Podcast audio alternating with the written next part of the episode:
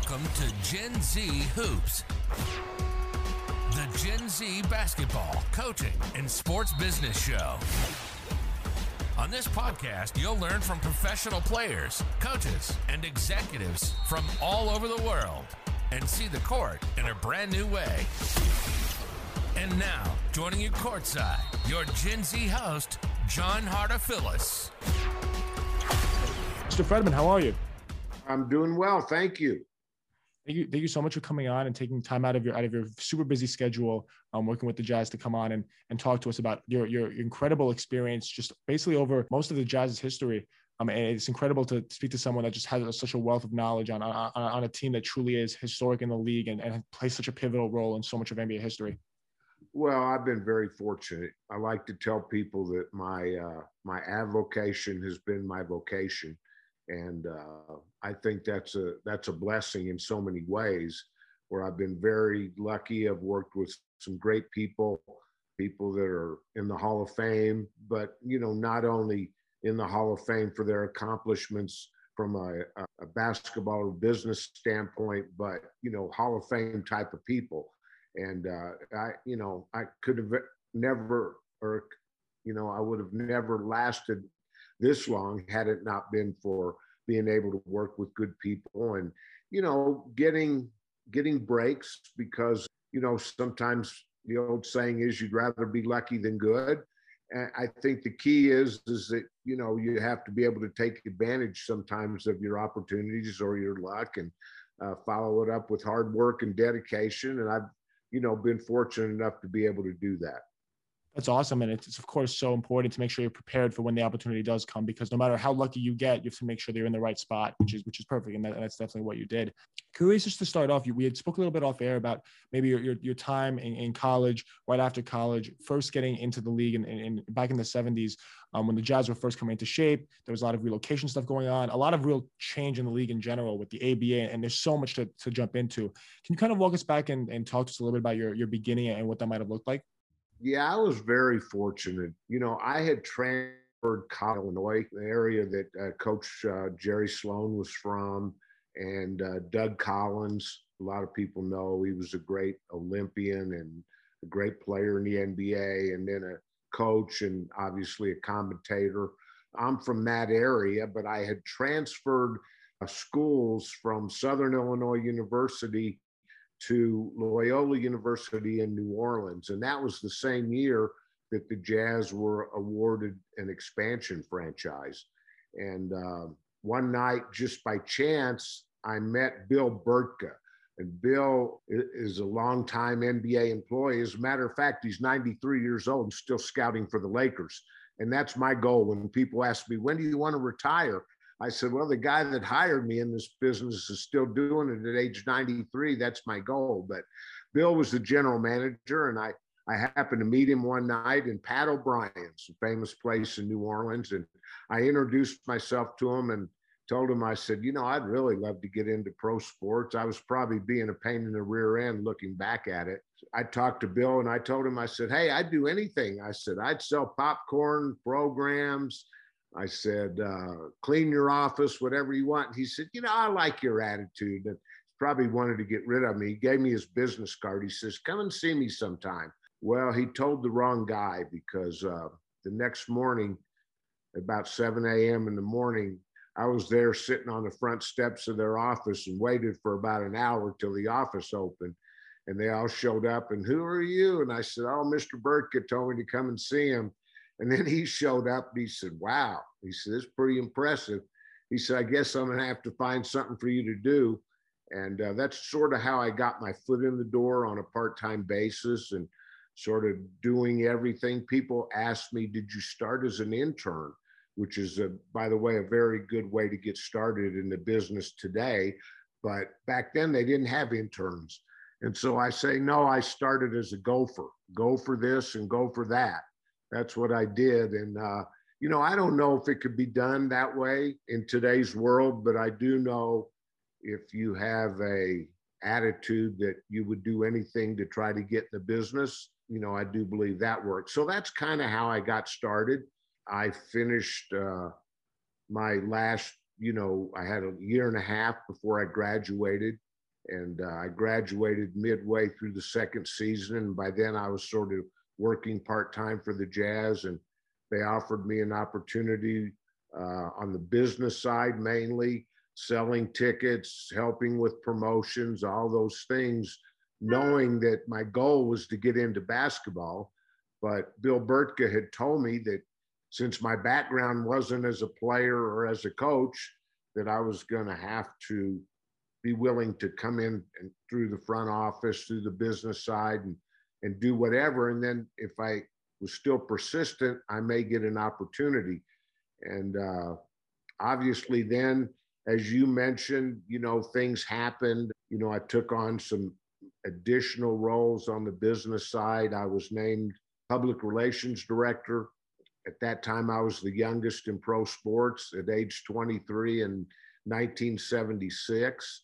And um, you mentioned earlier that, you know, the merger of the ABA and NBA took place, you know, right before that, the summer before that.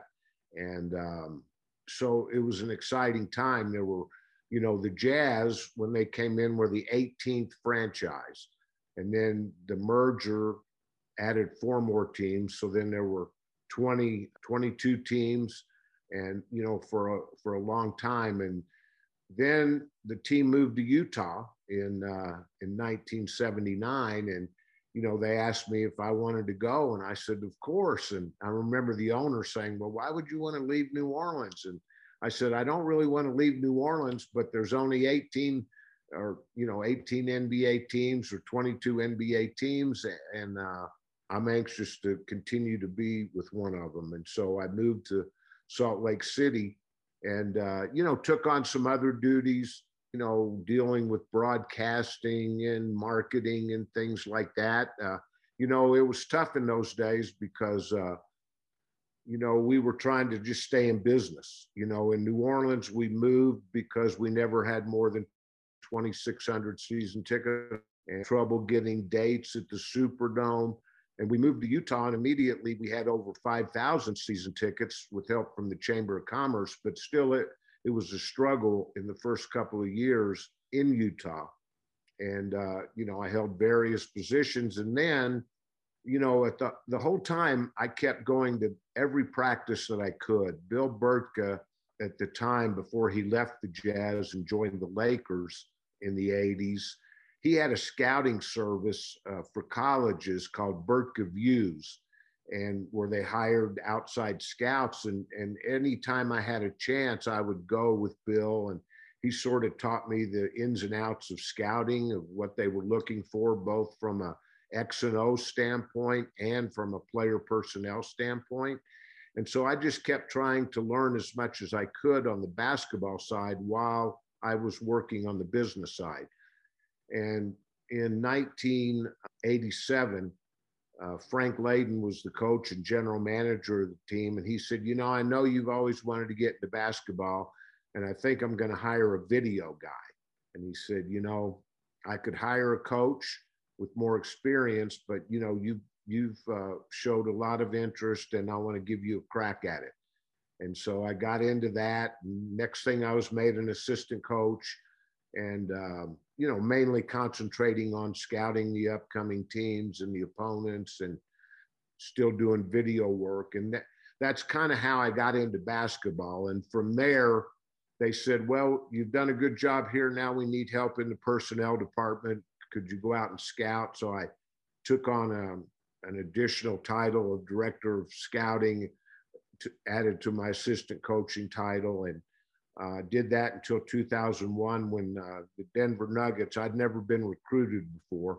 And Kiki Vandeweghe, who now works in the league office uh, and was a great player in the league, he came to me and said, You know, I'm going to be the GM of the Nuggets and I need experience. And you've been around for a while. It's a nice way to say that I was older by then. But he asked me to come and be the assistant GM of the Nuggets, which I did and for five years. And probably looking back, it was it was great experience, but it wasn't the jazz that you know had been my life and and and all of that. And so it was quite a difference. And I'm proud of our accomplishments. Uh, that, you know, while I was in Denver, I worked with some great people and some of these names you may know that were with the Nuggets. Tommy Sheppard, who now runs the Washington Wizards, Masai Ujiri was with us as a scout, who's the president of Toronto. Jeff Weltman was the other assistant GM who's uh, at Orlando, you know, besides Kiki. So, you know, it was a continued learning experience, but it wasn't the Jazz and it wasn't maybe the same commitment. You know, Denver's a big Broncos city. You know, they also have the Rockies, they have the Avalanche. And, you know, in Utah, the Jazz are the only major professional uh, major league sports. Now they do have major league soccer now, but at the time, you know, they didn't. But you know, we we accomplished a lot, I think, in Denver. But it's a crazy business. So we had won a division in 2005, 2006, and they came to uh, to us in 2006, prior to the start of the uh, 06, 07 season, and said, "We're having a management change, and you're not part of it." And uh, I said, wow. You know, so I was at that time about 53 years old and decided that um, I had to start looking for a job. You know, what was I going to do? That was the first time. And uh, I said, usually you get fired for losing, but we had won a division. But you know what? That's part of the business. So I immediately started back part time doing some scouting in the Denver area for the Jazz, both advanced NBA, pro scouting, and you know colleges in the area. And then they started a D League team at the time before it was the G League. And the Jazz were going to be an affiliate, but they didn't own the team yet at that point. And they asked me if I would come back and be general manager of that team. And I did that and uh, for a year, and it was called the Utah Flash. And uh, we played in uh, Orem, Utah, which is about near Provo, about 40 miles south of Salt Lake. And I continued to scout part time from the Jazz. And then another name that you're familiar with now was with the Jazz. And one of the great things that happened is I kept a good relationship. So when I left the Jazz, Kevin O'Connor was the general manager at the time, and he asked me if I had any recommendations. And I recommended Walt Perrin, who's now with the New York Knicks as assistant GM. And so Walt took my place, and he hired a guy by the name of Troy Weaver, who's now running the Detroit Pistons. Well, Troy was hired away from the Jazz by Oklahoma City, which created an opening. So Kevin came to me and said, "Would you be willing to come back to the Jazz as a scout?" I said, "Oh yes, I, you know, to get back in the NBA, of course I would do that." And that's how I got back with the Jazz in 2008. You know, without getting too long and boring, how I got to my present uh, title and position. Kevin, I worked with Kevin for a few years, and then he called me. It was the last game of the Las Vegas Summer League, and he called to tell me that he was considering a career change. That basically he was uh, thinking of stepping down as general manager of the team, and uh, if I had any recommendations or whatever, and you know, I knew that they were going to make a decision, and so I'd recommended. I said, I got one name for you. It's Dennis Lindsey. Not that they listened to me, but eventually they they got around to Dennis, and he was hired to replace Kevin. And Kevin uh, stayed on as a consultant. He's still with us as a consultant. And um, when Dennis came in, he came to me and he said, uh, Freddie, that's what people call me as a nickname, one of the nicknames, I guess they call me. Uh, he said, We don't have a pro personnel department. Would you be interested in heading that up and starting it for us? And I said, Dennis, I'll do whatever I can do to help the team and help us win. And if that's what you want me to do, you know, just tell me what you want and I'll do the best I can. And so that's where the Jazz started a pro personnel department. Dennis brought with him a very sharp young man uh, from San Antonio as an intern, and his name's Bart Taylor. And Bart's doing a lot of the administrative work and sort of, you know, today that this was in 2012. So I guess it's nine seasons later almost that uh, Bart's kind of taken the lead in the pro personnel, even though I still kind of carry the title because I got this uh, gray hair. But that's kind of how I got to where I am today, and and it's been a great journey uh, along the way, and I've been very fortunate, as I say, to work with great people.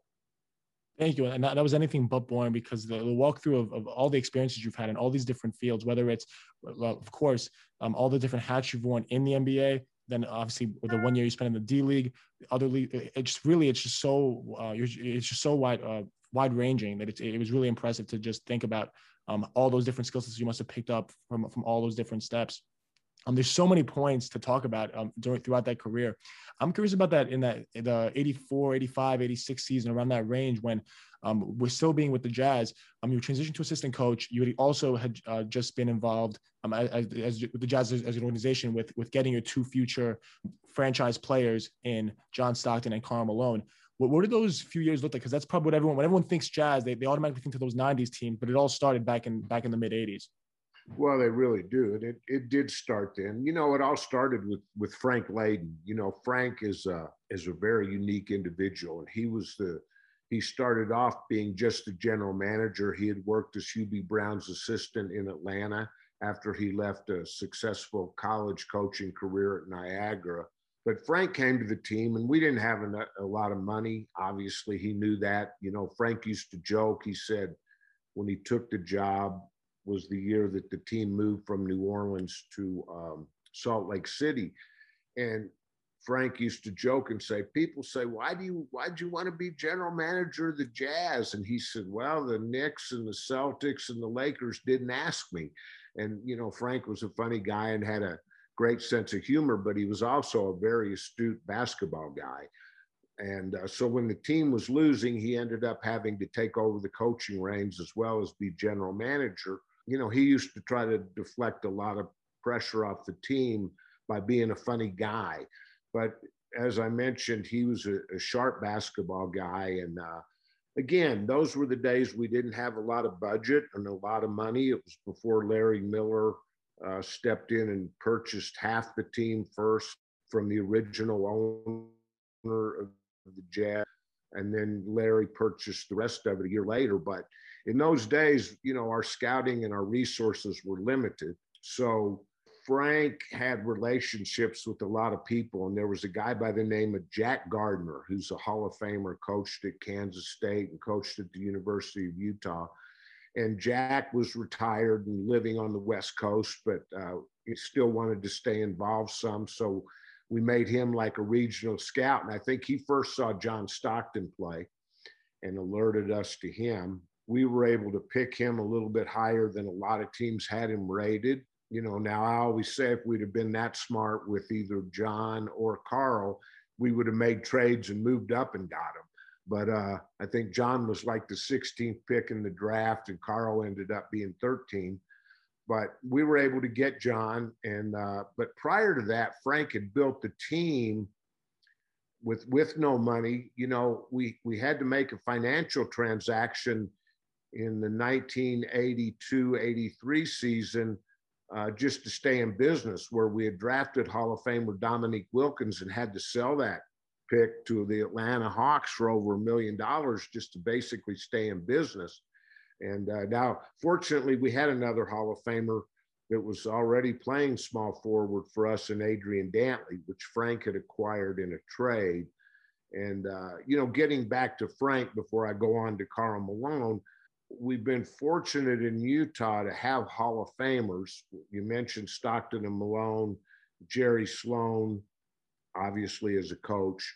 And the common thread, and, and even before that was Adrian Dantley, who we acquired in a trade the first year we were in Utah. We traded the Lakers Spencer Haywood and we got Adrian Dantley. So those four people are all in the Hall of Fame. Coach Sloan, Adrian Dantley, Stockton, and Malone. Well, all of them were brought to Utah by Frank Layden, and uh, so that's a, that's an interesting part of it. I mentioned Stockton; he went 16th. The other guy that Frank did a good job of bringing in was a was a guard named Ricky Green. So people forget that prior to Stockton and Malone, which were definitely the cornerstones of the franchise that people know the Utah Jazz for, along with Jerry Sloan, but Frank had built a division winning team from 1974 up until the 1983 84 season. The team had never had a winning season or made the playoffs.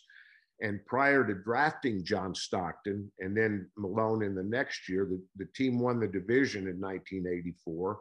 And Frank was the all star coach and all of that. We did that after having to sell Dominique Wilkins, and the team was, you know, teetering on barely staying in business. So it was very rewarding when we were able to win the division. And then from there, we were able to add Stockton and Malone and Frank stepped down as the coach, and Jerry took over, and you know the franchise uh, took off to to points which we're hoping to surpass this year.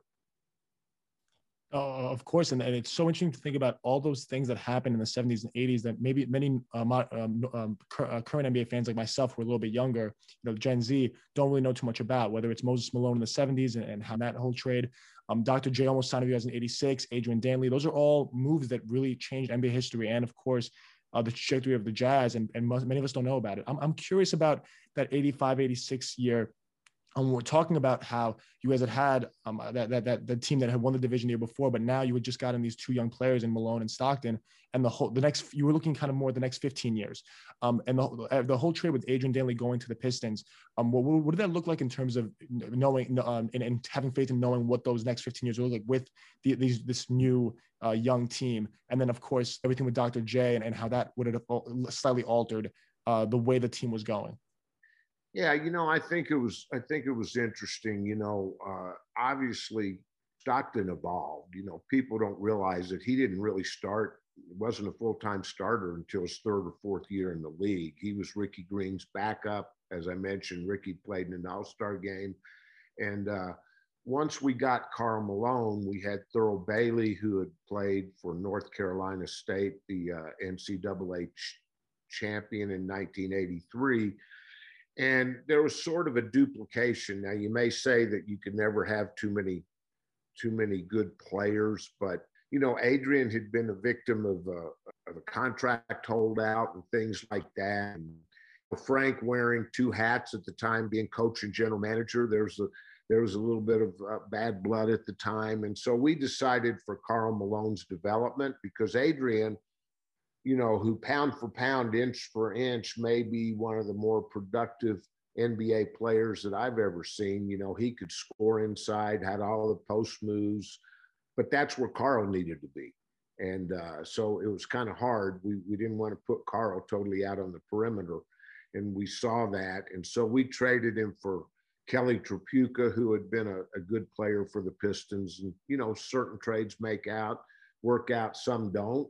Dantley was with Detroit, and I think he got um, to the finals one year. Then they made a trade for Mark Aguirre and ended up winning winning the championships.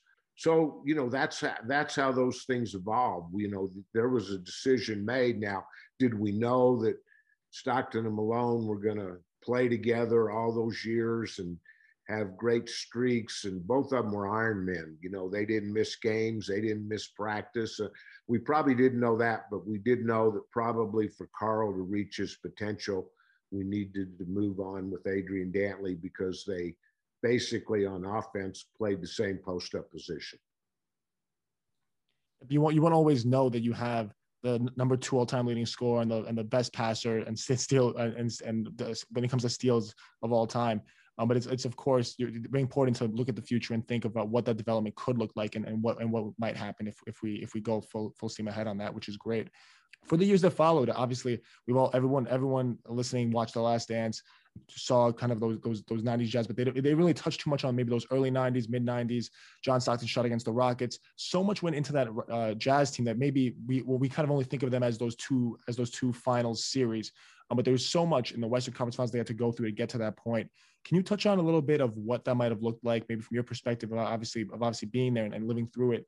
Um, watching that team grow and develop and make it f- out of the West, out of the first round, out of the second round, um, fighting in the, in the, conference finals.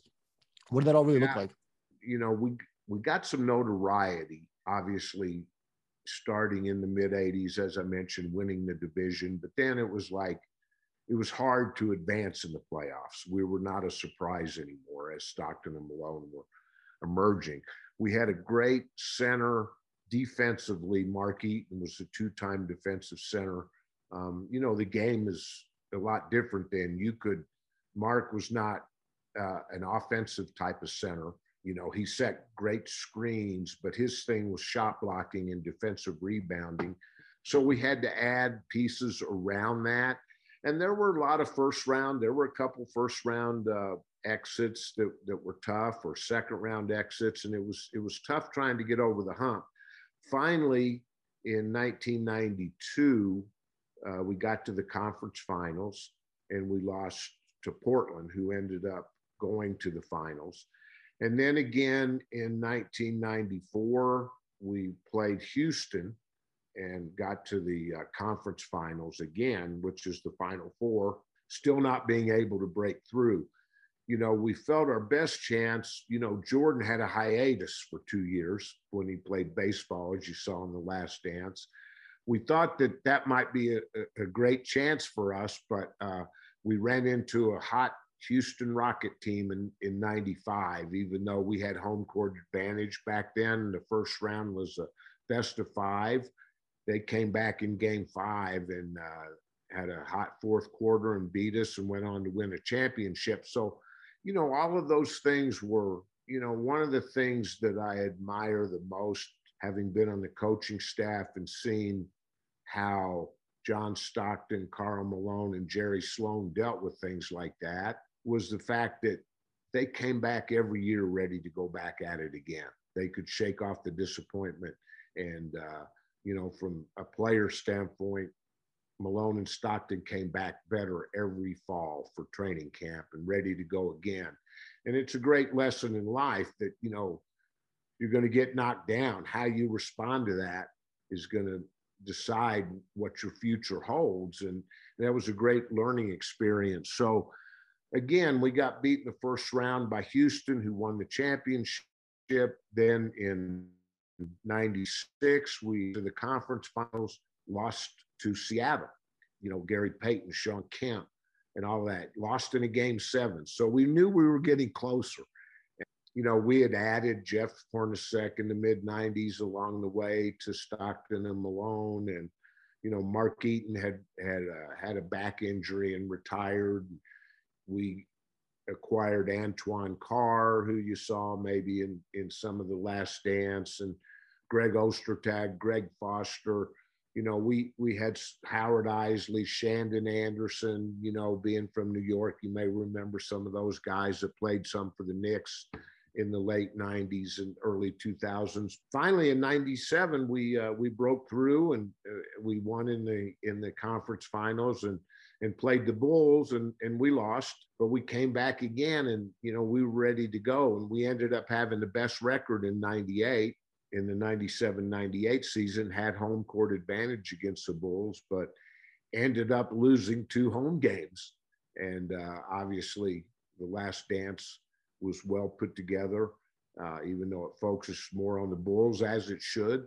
You know, uh, having gone through that, and had to compete against Michael Jordan and knowing that's the reason I'm still chasing a ring today. You know, my personal my personal opinion is that he is the greatest to ever play. And it'd be hard to change my mind over that. But that takes nothing away from the great players that we're seeing today. That takes nothing away from the fact that LeBron James is, is a great player and, and a great ambassador for our game. But when you come this close to a championship, and Jordan takes it twice, it, it's very hard for me to imagine anybody else being the greatest ever. It's really funny and in, in, in, thinking about, of course, how you ended that with that with the story about Jordan, but in, in general, it, it is incredibly important to think about the Jazz, not just as those two cha- uh, finals finals teams that went to the finals, but the, the teams before that, that, that led to that point, right? The the build up, and that's what's so interesting as basketball historians. And thank you so much for for being so uh, exact in, in, in every single detail of every single season because uh, it really does paint a, a, beautiful picture of the Jazz as, as more than those two years. I mean, seeing their whole history um, in, in, in, its entirety. Kind of moving over, obviously, after those Jazz years when you had gone to the Nuggets. Um, it's funny you brought up Tommy Sheppard before. He's he's come on the show and, and spoke really highly of, of his Jazz of, of his years with the with the Nuggets. Obviously, uh, during that time period that you were there, the, the one thing that sticks out to almost everyone when they when they see the the, the years is a 2003 because that's that's what we everyone calls kind of uh, the draft. Um, you were a big part of the draft in 84 and the draft in 2003 and everyone kind of always talks about which one was the draft. Which one would you take? I'm, I'm curious being that uh, being part of the team that drafted carmelo anthony as well as a team that, that drafted john stockton in that year's draft. Well you know yeah it's, it's pretty hard you know when you when you look back and you say you know a draft obviously stockton was in that draft. You know there were other really good players you know that came out in the draft. Charles barkley i think was in that draft and that Stockton was in. And but at the time, you know, we were focused on when I was in Denver in 2003, obviously LeBron, Carmelo, and then people have to mention Darko Milicic because he was a factor. Had Detroit not taken him, number two, you know, then a lot of history would have been rewritten too. So Darko went second, and we were fortunate enough to get Carmelo, you know, with the Nuggets.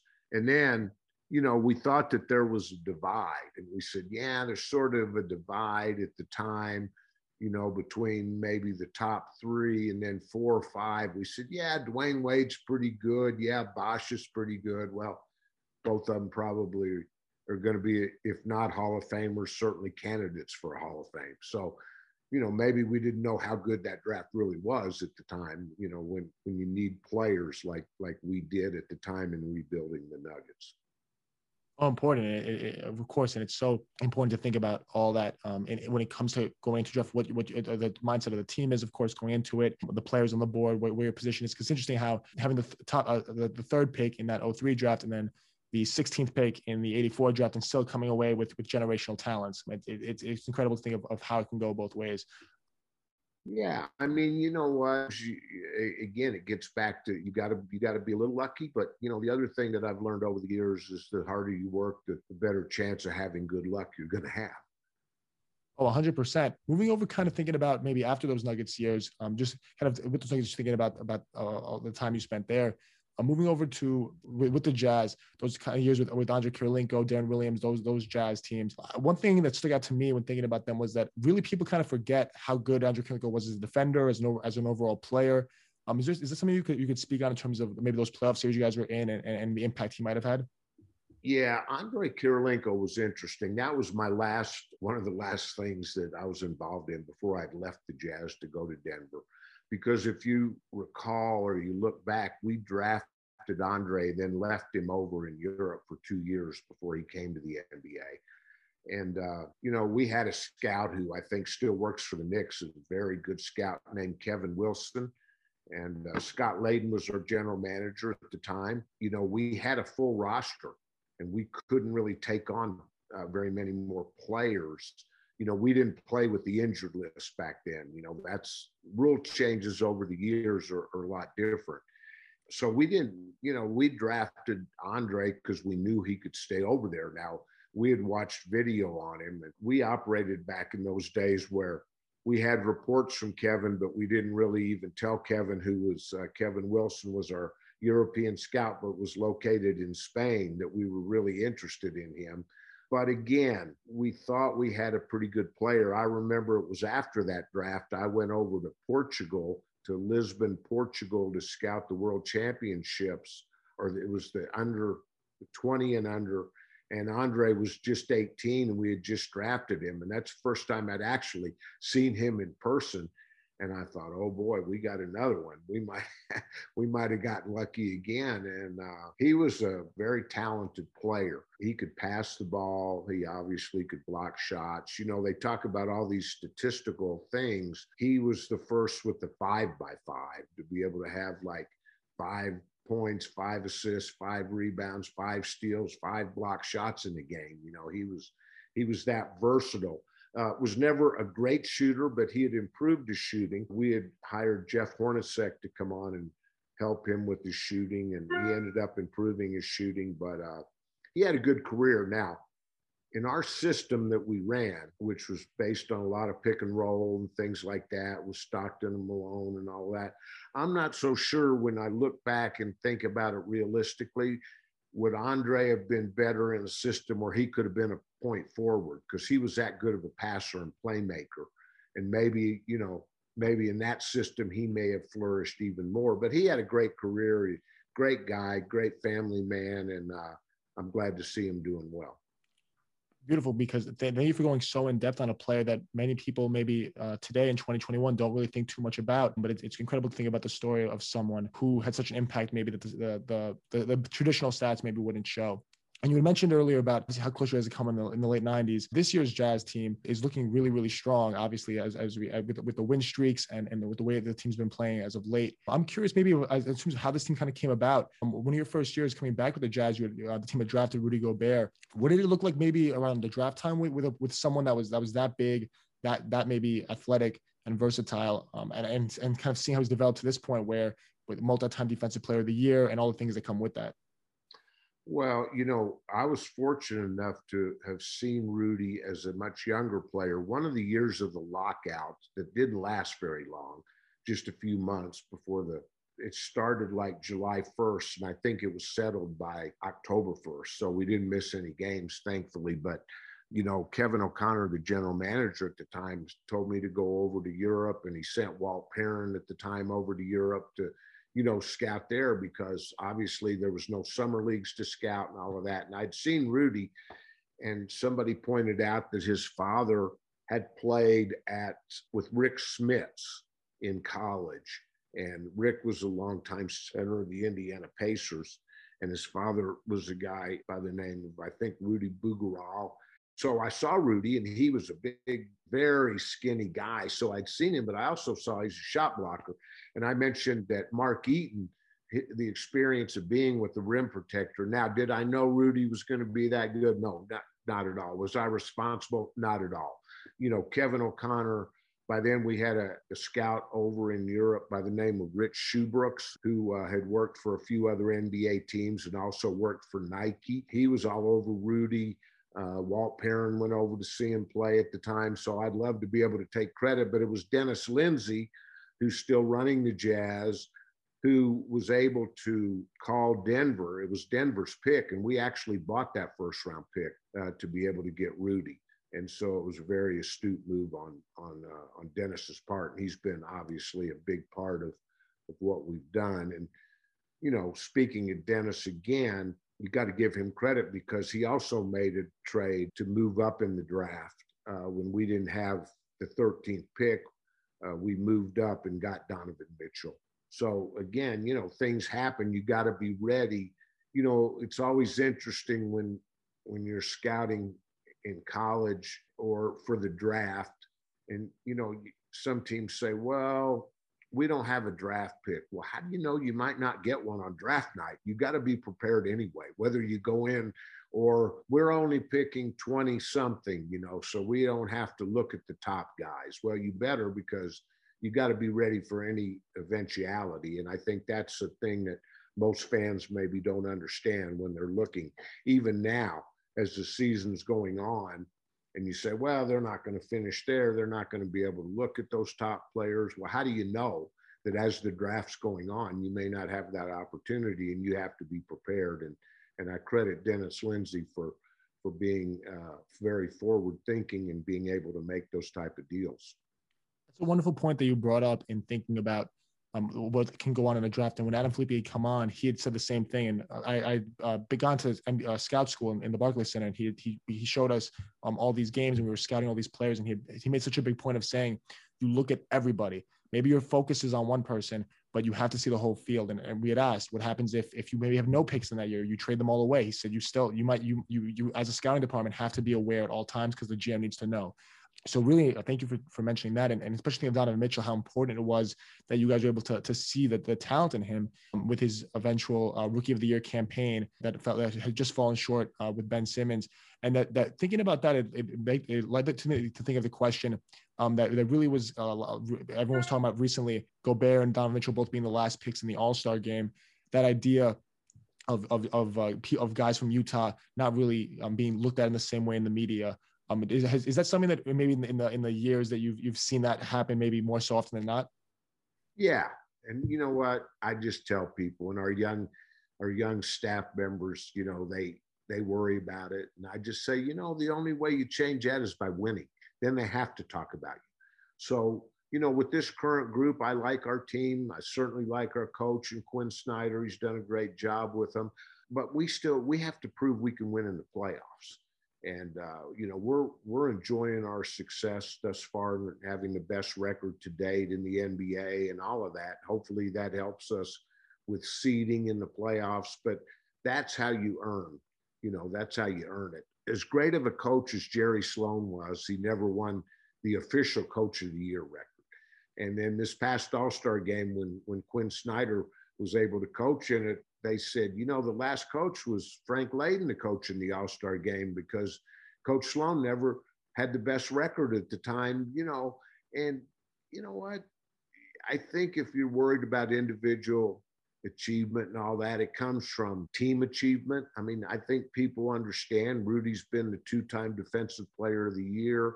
I think Donovan's now been a two time All Star. He's won the slam dunk.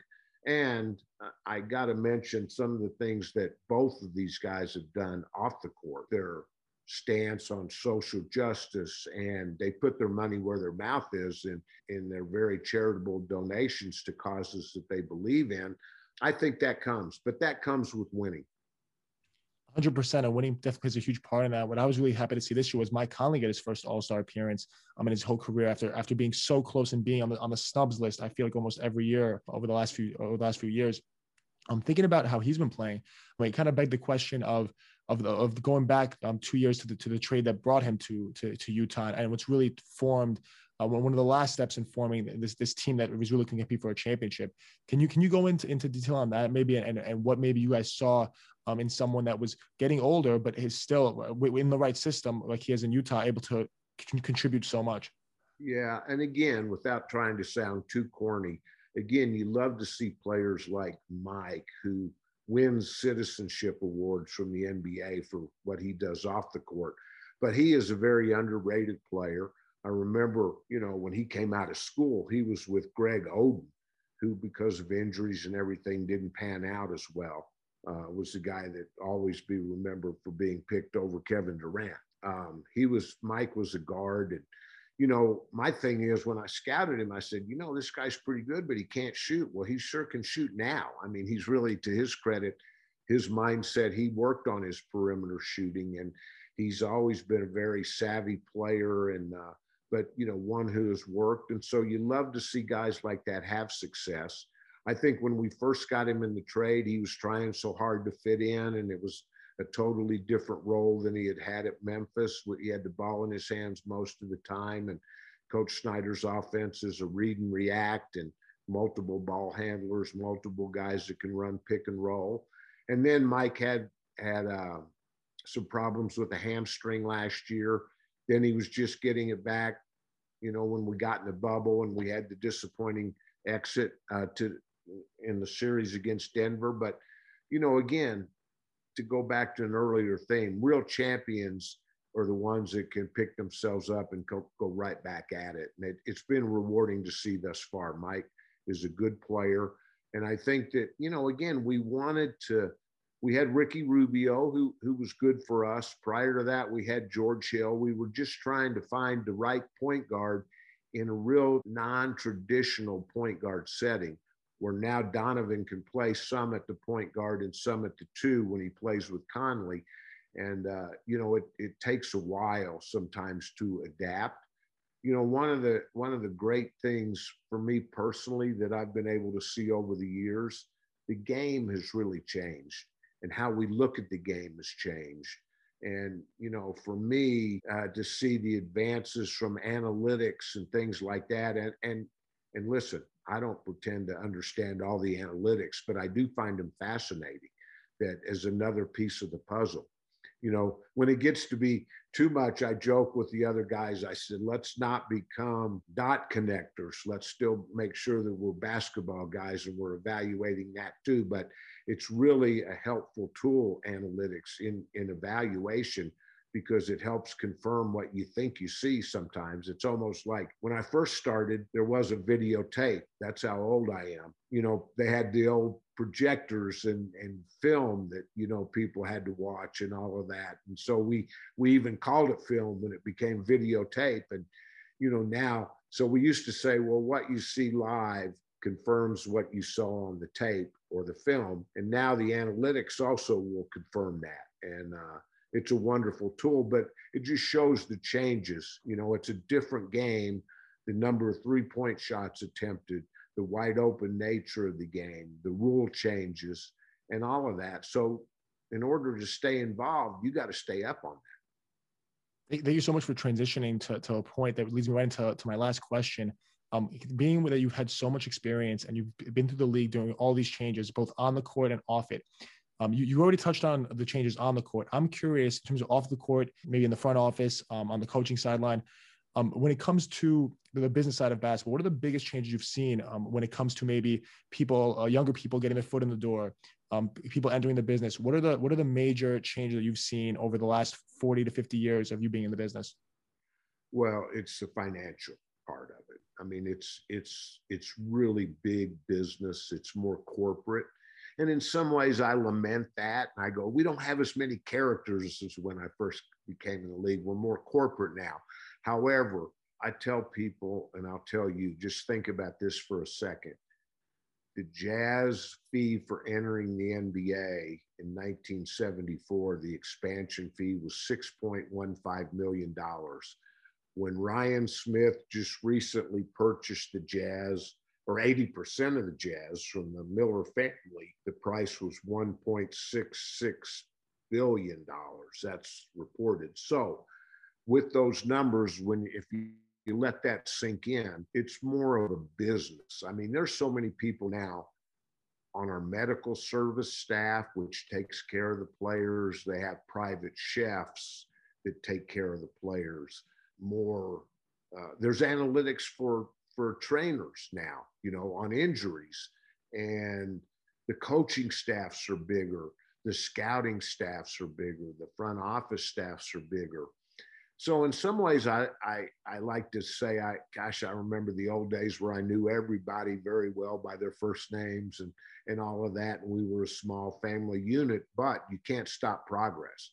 I also have to tell people that this is the best shape that the NBA has be, ever been in because the resources are there to maximize that makes our jobs easier. I told the ownership at the time, the Miller family, when we were able to purchase a first round draft pick to get Rudy Gobert, I said, you know, I'm the only one in the room that was around when we had to sell our first round draft pick in order to stay in business for over a million dollars in Dominique Wilkins.